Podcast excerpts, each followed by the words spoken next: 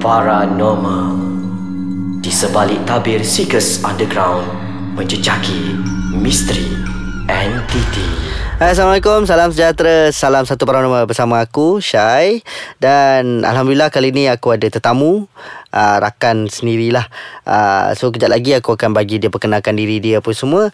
So untuk episod kali ni kita akan uh, dengar pengalaman orang lain Selain pada pengalaman aku pula Pasal apa dah beberapa episod ni Hasil pengalaman aku je kan So kita nak perkenalkan Sila perkenalkan diri anda Okay, hai. Assalamualaikum. Okay, saya nama saya Wan. Saya ni student daripada UiTM sebenarnya. Okey. Sekarang ni degree Mm-mm. part 3. So, dah nak graduate dah. Okay Okay, saya asal daripada Kelantan dan memang turunan saya ni Wan daripada dulu lagi lah. Okay So, like kat situ pun dah history je dah. Okay so, dah macam tu dah. So share sikit dengan pendengar-pendengar Apa pengalaman uh, Wan sendiri Dalam dunia paranormal ni? Saya rasa yang paling awal saya boleh ingat lah daripada saya 5 tahun kot. Okay Ha, sebab saya daripada kecil ni saya jenis yang boleh rasa. Okay And then kalau macam pejam mata saya nampak benda tu. Okay So macam dalam 5 tahun tu memang saya akan dengar bisik ke Saya akan rasa tiba-tiba seram sejuk ke kan. Okey. Tapi dia tak terus sangat Sampai saya pindah rumah. Saya pindah rumah time tu Mak saya warden asrama lelaki. Okay Jadi duduk rumah, rumah cikgu lah time tu. Daripada situ saya ingat Setiap kali pukul 6.30 pagi sebelum subuh Akan bunyi orang bercangkul Masuk tandas bau wangi Keluar tiba-tiba bau wangi. So tu normal lah. Mm-mm-mm. Kan? Tapi yang paling teruk Saya rasa Bila saya Darjah 4 Darjah 5 Yang paling teruk. Sebab waktu tu Boleh katakan saya Berkawan dengan orang yang Memang boleh nampak kan? Okay So kami selalu Borak pasal ni. And then Okay maaf lah Sejuk sikit ni sebenarnya, sebenarnya ni Okay Ada seorang cikgu kat sekolah saya ni Dia Dia buta. Tapi dia Allah kurniakan dia hadiah. Dia boleh nampak kan? Mm-mm-mm. jadi dia bila first dia jumpa saya tu Dia terus tanya Boleh nampak ke?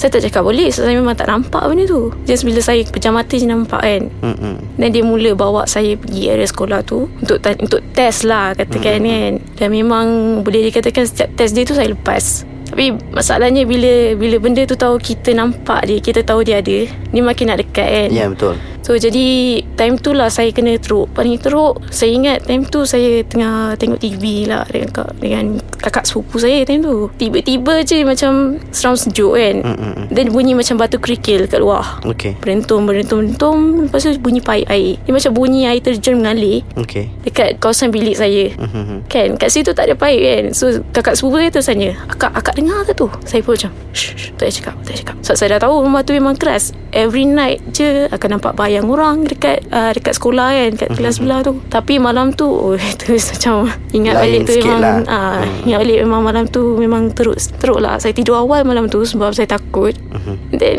tiba-tiba je saya terjaga Dalam pukul 1 pagi macam tu Mhm. saya tak tahu kenapa Tapi berjaga tu terus berdebar kan Mhm. And then saya dengar orang berjalan Kat luar pintu bilik saya kan Saya macam Okay husnuzon lah Aku fikir Abah kot Abah kot kan Mhm. And then Benda tu buka pintu bilik saya And then dia buka tu Saya memang nampak terus lembaga tu. Tapi Tuhan nak jaga lagi lah kot Sebab dia tak bagi saya nampak rupa dia. Mm-mm. Saya cuma ingat sampai sekarang Di mata dia tak ada Dia tak ada ada mata tau. Nampak macam cahaya je Lubung cahaya kan. Lepas tu dia ada rambut tiga helai Dia pandang straight kat saya tau. Masa tu saya memang dah tak tahu nak cakap apa Saya kaku Saya dah tak ingat apa kan. Memang sampai sekarang pun Bila ingat balik scene tu tu Saya memang gigil lah sebenarnya. Okay. Kan? So macam Lepas tu dia tutup pintu tu kan. Dia tutup pintu tu Saya macam Okay Aku nampak apa tadi kan? Sebab saya memang tak pernah nampak sebelum ni Tak pernah tunjuk diri kan. Saya pun macam Tak apa Adik kot Adik kot. So saya ada adik yang lebih kurang tinggi tu kan. Mm-mm. Lepas tu saya dengar bunyi pintu bam kat luar kan. Saya Macam okay Abah kunci pintu kot. Okay aku dah rasa tenang. Tiba-tiba nampak bayang kat luar Tingkap So macam Okay bukan Abah lah tu. Abah buat apa satu pagi malam-malam kan.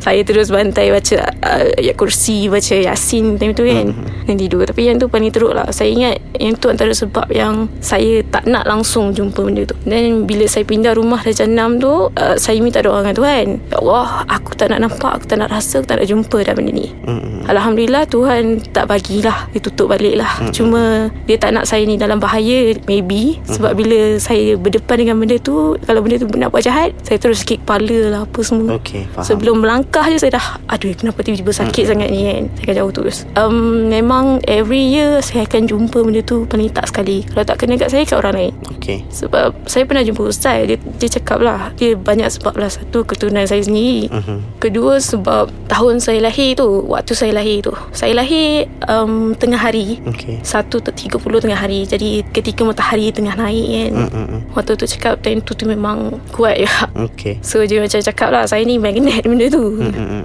Jadi kena careful lah. Kalau jumpa tak terkejut Tambahan pula saya ni Anak sulung cucu sulung Dah dua lapis keturunan. Oh okay So yang tu makinlah teruk kan? Yang tu tu kan? So macam abah saya pun Alhamdulillah lah Sebab dia pun cucu sulung juga. Jadi dia faham kan?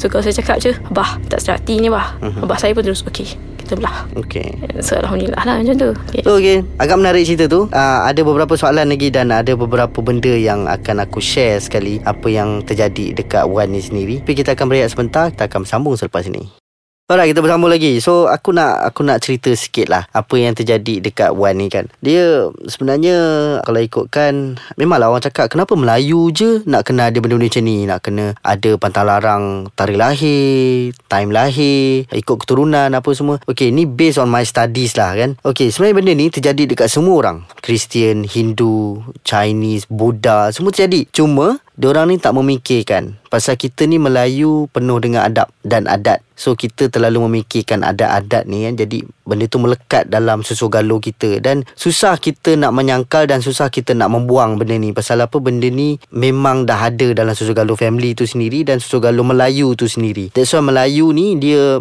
a bit ada setengah-setengah orang yang skeptikal akan cakap kata "Ah, Melayu memang takkan takkan lari daripada syirik. And benda tu aku sendiri tak akan menyangkal pasal benda tu terjadi and bukan sekadar orang cerita dan terjadi dalam family sendiri dan juga orang kata apa uh, orang-orang yang terdekat. Even hari ni pun Wan ceritakan tentang pengalaman dia sendiri apa semua kan. And benda ni Amir pernah cerita apa yang terjadi dekat dia dan Susu Galuh family dia dan aku pun pernah cerita apa yang pernah terjadi kat aku cuma aku tak cerita tentang Susu Galuh family aku je. Jadi kalau macam kita orang kan uh, honestly say uh, sebagai penyiasat paranormal bila kita orang dapat tahu seseorang ni dia digelar sebagai magnet ni kita orang lagi suka sebenarnya. Ah dia kes senang cakap orang yang ada magnet ni kita akan tarik dia untuk menjadikan kita orang punya some sort like bahan uji kaji. Pasal mungkin ada setengah tempat kita dapat tarik tapi ada setengah tempat ni benda-benda ni memilih siapa yang dia nak bertamping, siapa yang dia nak berkomunikasi. Jadi bila ada orang-orang yang ada magnet ni kita orang akan menggunakan dia lah sehabis baik yang kita orang boleh gunakan tapi dalam keadaan yang tenangkan dia dan juga ada prosedur-prosedur lah apa yang kita orang akan buat. Jadi itu sedikit sebanyak yang aku nak bagi tahu apa yang terjadi dekat Wan ni tapi kita nak dengar lagi pengalaman dia yang lain. Okay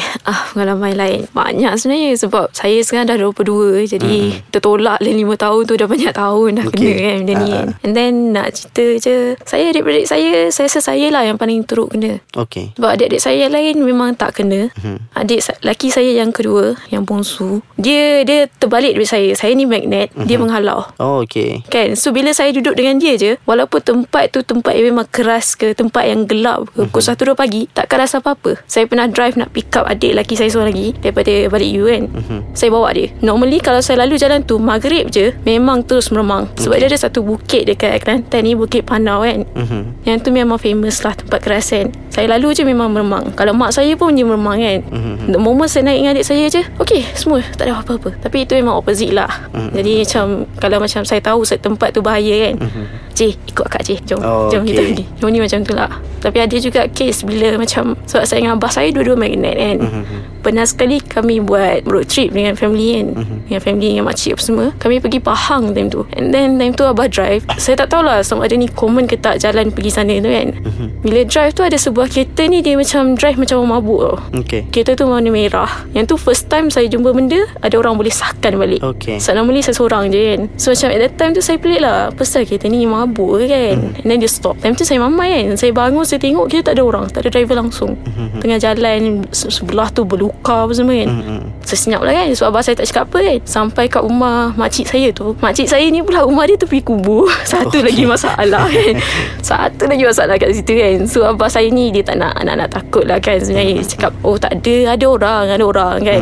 Bila kami balik Kelantan tu Sebenarnya kereta tu tak ada orang pun kan. Saya cerita semua orang tak percaya kan. Macam alah kakak ni mamai ni kan Mamai ni kan. Abah saya sah tu kan. Ah, Nasib lah Abah tak cakap awal kan Sebab kalau tak memang tak tidur malam kan Tapi itulah Saya ni jenis yang pelik Bila berdepan dengan benda tu Saya takut Okey. sebab saya bagi saya saya tak boleh nak sentuh dia. Mm, Saya tak boleh nak defend diri saya dengan cara tu kan. Mm. Tapi bila kes histeria saya tak apa. Histeria teruk macam mana pun saya boleh jaga orang tu. Mm, mm, mm, mm. Sebab last current case histeria saya yang paling paling teruk saya pernah jumpa lah. Classmate saya daripada pukul 2 petang Mhm. sampai 1 setengah pagi. Tiba-tiba okay. dia meraung luar kelas kan. Mhm, mhm. And then time tu dia bawa balik bawa masuk balik kelas sebab tak nak buat scene kat luar tu kan. Mhm. Tiba-tiba dia meraung meracau ada orang terlepas dia. Dia dah nak melompat kan. So saya macam tak tahulah tiba-tiba saving saving the girl syndrome ke apa kan. Terus pergi tangkap dia. And then memang yang tu kes hysteria paling teruk lah. Dia sampai dia sampai terjun katil hentak kepala kat lantai. Dia punya teruk. Sampai nak harm diri dia kan. So macam yang tu saya tak tahu nak cakap lah yang tu tu. Yang Wallahu alam lah sebab kes tu pun dah settle Alhamdulillah kan. Satu setengah pagi tu. Tapi yelah daripada situ saya tahulah okay aku memang takkan escape benda ni kot. Mhm. So every time Every year akan jadi Paling tak sekali. Oh, okey. hmm, Paling tak sekali lah. Tapi yang lain-lain kali tu norm- Normally saya tak mengaku Benda tu jadi Hmm, kan. Macam kalau Naik lift tiba-tiba terbuka kan. Terbuka tak ada orang tekan Tak ada orang kan. Macam Alah Salah kot Hmm, kan. So makin kita fikir Saya tahu makin fikir Makin benda tu datang. Hmm. Itulah untuk untuk untuk menyambung apa yang Wan cerita tu satu pasal kes histeria ni kan Ka- pasal kalau korang ingat uh, episod yang dulu kita orang pernah ceritakan tentang simptom-simptom histeria hmm. ni. Jadi kalau apa yang menurut daripada apa yang Wan cerita ni histeria tu memang agak legit lah pasal apa histeria ni ada dua macam kita orang cakap itulah dia satu uh, dijalankan oleh subconscious mind dia di mana dia berkhayal dan dia terlalu takut sampailah perasaan kontrol akal. So dia akan jadi subconscious mind lah. So dia akan buat benda-benda yang tak apa-apa betul. And ada uh, histeria punya case ni Dia terlalu takut Sampai dia boleh mengikut apa yang terjadi dekat orang lain. Hmm. Dan benda-benda macam ni kadang-kadang uh, Ada elok dan ada tak eloknya. Satunya bila dia jadi elok ni Orang-orang yang bukan kena histeria ni Kita senang nak kejut dia lah kan? Dengan cara macam kita orang kadang kasar sikit. Kita orang, kita orang tampar dia sekali. So kalau dia sedar tu macam ah, Dia tak kena histeria lah tu Kan? Tapi kalau dia tak Kita tampar dia And dia berbalas kembali Ataupun dia buat benda-benda yang kita rasa macam Okay ni bukan manusia Okay Ah, so dia memang pelik lah pasal apa orang yang betul-betul kena histeria ni kita boleh nampak banyak sangat simptom dia ah, sebelum semasa dan selepas. And satunya dia tenaga dia akan habis dia akan minum air yang sangat banyak and ada setengah-setengah kes histeria yang kita handle ni sampai tak nampak mata hitam mata putih sahaja and bertukar suara lepas tu badan panas sampai kita tak boleh sentuh kulit dia tak boleh sentuh walaupun baju dia kita akan terasa bahang panas tu kan. Tu pasal histeria. Dan lagi satu tadi Wan ada sebut tentang macam orang kata apa at least tahun sekali. Ha-ha. Ha, kita orang ada ramai kawan-kawan yang macam ni. Dia bukan jadi setahun sekali tau. Dia akan jadi tiga bulan sekali. Tapi benda ni, bila kita orang tanya dia balik, dia kata bagus juga. Pasal apa? Benda ni mengingatkan dia untuk mendekatkan diri dengan Tuhan. Kan? Mungkin kadang kita terlupa ke apa kan. Terlalu busy dengan kerja, busy dengan hal masing-masing sampai kita terlupa tanggungjawab kita sebagai orang orang Muslim. Jadi benda-benda macam tu, sebenarnya ramai orang-orang kat luar macam tu yang senasib dengan Wan ni. Cuma mungkin uh, dia orang ni jenis tak suka bercerita. Ah, yalah. Ah, Lepas tu dia Mungkin dia takut nak share dengan orang Pasal takut orang akan cakap macam Kau ni freak ah. kan? Pasal apa Benda tu pernah jadi kat kita orang Bila kita orang share dekat orang Orang akan cakap macam Kau ni sebenarnya banyak sangat tengok movie ni So kita orang gelak Kita orang cakap Okay tak apalah Pasal apa kau tak mengalami Apa yang kita orang mengalami Jadi macam kita kita tak boleh marah orang-orang macam tu pasal uh. orang tak faham kan. Jadi kita nak tanya pada Wan lah. Kata apa ada tak selain daripada masa yang Wan terserempak dengan benda tu yang buka pintu bilik tu ada tak selepas-selepas pada tu yang terjadi Yang kes-kes nam- lain. Eh nampak direct Ah. macam tu Hmm. Takat ni tak lagi lah Alhamdulillah Mhm. Sebab memang Saya rasa memang Allah tutup Betul-betul lah Kita tak nak Okay. bagi nampak Mhm. So pernah je Macam saya balik dom tu Tiba-tiba Dia macam kadang-kadang kita balik Tiba-tiba rasa seram sejuk kan Okay. Rasa macam sejuk semacam kan Pernah je banyak kali. And then satu kali tu Ada seekor kucing ni Dia ikut saya naik tau. Mhm. Ikut saya naik daripada tingkat bawah Sampai tingkat atas Nak balik college. Mhm. saya masuk rumah dia ikut kan? Bila nak masuk bilik tu Dua tiga langkah sebelum bilik tu Dia tak nak masuk. Dan saya selangkah je Saya langkah tu Terus sikit kepala saya. Mhm. Macam hmm, tak boleh lah. Tapi normally macam tu je lah. And then macam Saya ni kadang-kadang Kalau macam ada days yang teruk kan? Time saya sembahyang tu pun Kadang-kadang rasa macam ada benda nak tekam Okay. kan? Mhm. Tu normal lah. And then macam Saya form 4 Form 5 tu Saya depression kan? So saya lemah time tu Benda datang terus. Okay Memang saya jujur cakap Saya datang terus. Kan? Sebab sebenarnya saya Walaupun saya kena kacau Saya tak pernah kena tindih. Mm-mm. Tak pernah kena teruk macam tu kan? Tapi bila saya lemah time tu tu Terus dia kena tindih apa semua. Tu And then bila saya jumpa ustaz time tu pun Dia cakap lah Memang ada benda. Sihir yang orang dah lama nak hantar Tak dapat. Bila saya lemah tu dia dapat. Okay Dia kena kan So memang Ada pengalaman jugalah Kena sihir ni kan. Dan ada seorang ustaz tu Dia cakap lah Awak ni sebenarnya Kalau nak belajar Boleh jadi orang berubat kan. Tapi saya cakap ah, Saya tak nak. Sebab bagi saya Ada sebab Tuhan tutup benda tu. Ya betul. Kan? Hmm. okay, Saya senang je Kalau Tuhan tak bagi Ada sebab kan. Hmm, Jangan betul. cari masalah kan. Hmm, betul. kan? Tapi itulah Saya Tapi saya dah mengaku lah Saya takkan lepas benda-benda ni. Sebab benda tu wujud kan. Selagi dia wujud Tak ada apa lah Yalah kan? betul. Mm-mm. Tapi yang later saya rasa kena Ada sekali tu Orang nak try sihir saya juga Dalam tahun ni jugalah sebenarnya Saya balik College balik kelas Mhm. Saya nampak Resmi beras tau Okay yang perang tu kan Mm-mm. Atas meja dengan bawah katil kan Saya senyap lagi time tu kan Sebab dia tak kacau apa-apa Tak kacau rutin saya Tapi lepas tu tu Saya perasan Saya jadi cuai Okay dia cuai yang cuai yang buat diri saya sakit. Mhm. Saya berlanggar, saya terjatuh kan. Adik, yang paling teruk lah saya ingat saya sampai sekarang pun berdebar. Mhm. Saya nak cross the road kan. Tiba-tiba lutut ni macam kena ikat, kena kunci. Okay. Dan jatuh kan. Nasib baik kawan saya terus pegang kan. Zoom bas lalu. So macam yang tu antara paling teruk kan. Saya ceritalah kat abah saya. Okay, tapi dia buat sampai macam tu tu maksudnya dia tak dapat lagi lah nak kena Mhm. betul-betul. Betul. Kan, dia just cuaikan je. Tapi yang tu lah yang paling karen. Nampak tu memang Alhamdulillah lah tak. Sebab saya tahu kalau saya nampak, saya rasa memang saya penakut gila ni. Yalah.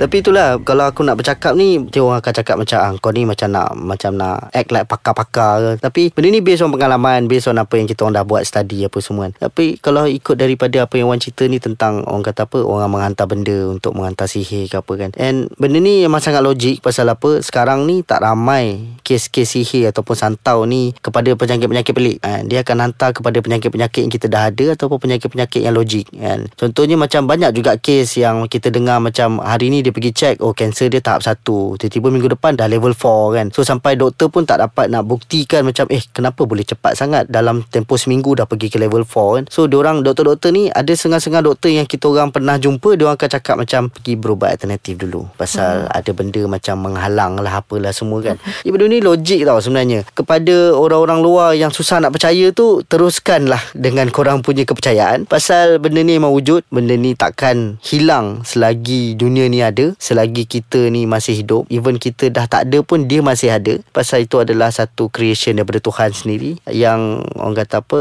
Dia bagi balance. Jadi ada benda yang kita nampak Ada benda yang tak nampak. Macam orang cakap tadi Ada sebab kenapa Tuhan bagi nampak Ada sebab Tuhan bagi kita tak nampak. Dan hmm. pada setengah orang Bila dia dah tak nampak Okey lah tak nampak terus. Tapi untuk kita orang tak nampak Kita orang akan bagi nak nampak juga. Pasal apa? Sebagai seorang penyiasat paranormal kan. Tapi ada benda yang tak nampak Kita akan terus tak nampak kan. Mungkin ada benda yang Tuhan akan bagi rezeki Untuk kita nampak. Mungkin ada pengajaran daripada situ. Dan ada juga yang Tuhan tak bagi nampak terus. Mungkin sebab musabab dia adalah Kalau kita nampak Dan kita bercerita kepada orang Kita akan membuka aib Ataupun pekong orang. Jadi ada sebab-sebabnya. Jadi macam kita orang sendiri pun Kalau macam kita orang dah cuba sedaya upaya Untuk nampak dan gali sedalam yang boleh Tak dapat juga Kita orang akan terus Okay lelo Maknanya memang Tuhan tak nak bagi kita apa-apa pun. Pasal mungkin kalau kita dapat Kita akan cerita dekat orang And benda ni akan jadi fitnah kepada orang lain Dan kita akan membuka aib orang lain juga kan. Jadi kita dah sampai ke penghujung episod. Terima kasih lagi sekali kepada Wan Kerana sudi berkongsikan pengalaman dia sendiri. InsyaAllah kita akan berjumpa di episod yang akan datang. Untuk sebarang pertanyaan, cadangan dan juga pandangan Korang boleh masuk ke website kita orang www.askacang.com.my Ataupun boleh tinggalkan sebarang komen. Nak PM kita orang pun boleh. Boleh like Facebook page kita orang Iaitu Facebook Ais Kacang. Boleh search je. Kita orang punya tweet handle Twitter Ataupun Instagram sama. Boleh search Ais Kacang MY Dan kepada korang-korang yang belum download lagi app So boleh masuk ke Play Store dan juga App Store. So insyaAllah kita akan berjumpa di episod akan datang Mungkin bersama tetamu lain Atau aku seorang Atau bersama dengan Amir. Kita tak tahu Wallahualam So insyaAllah kita akan berjumpa lagi Di dalam rancangan Podcast Ais Kacang Segmen Paranormal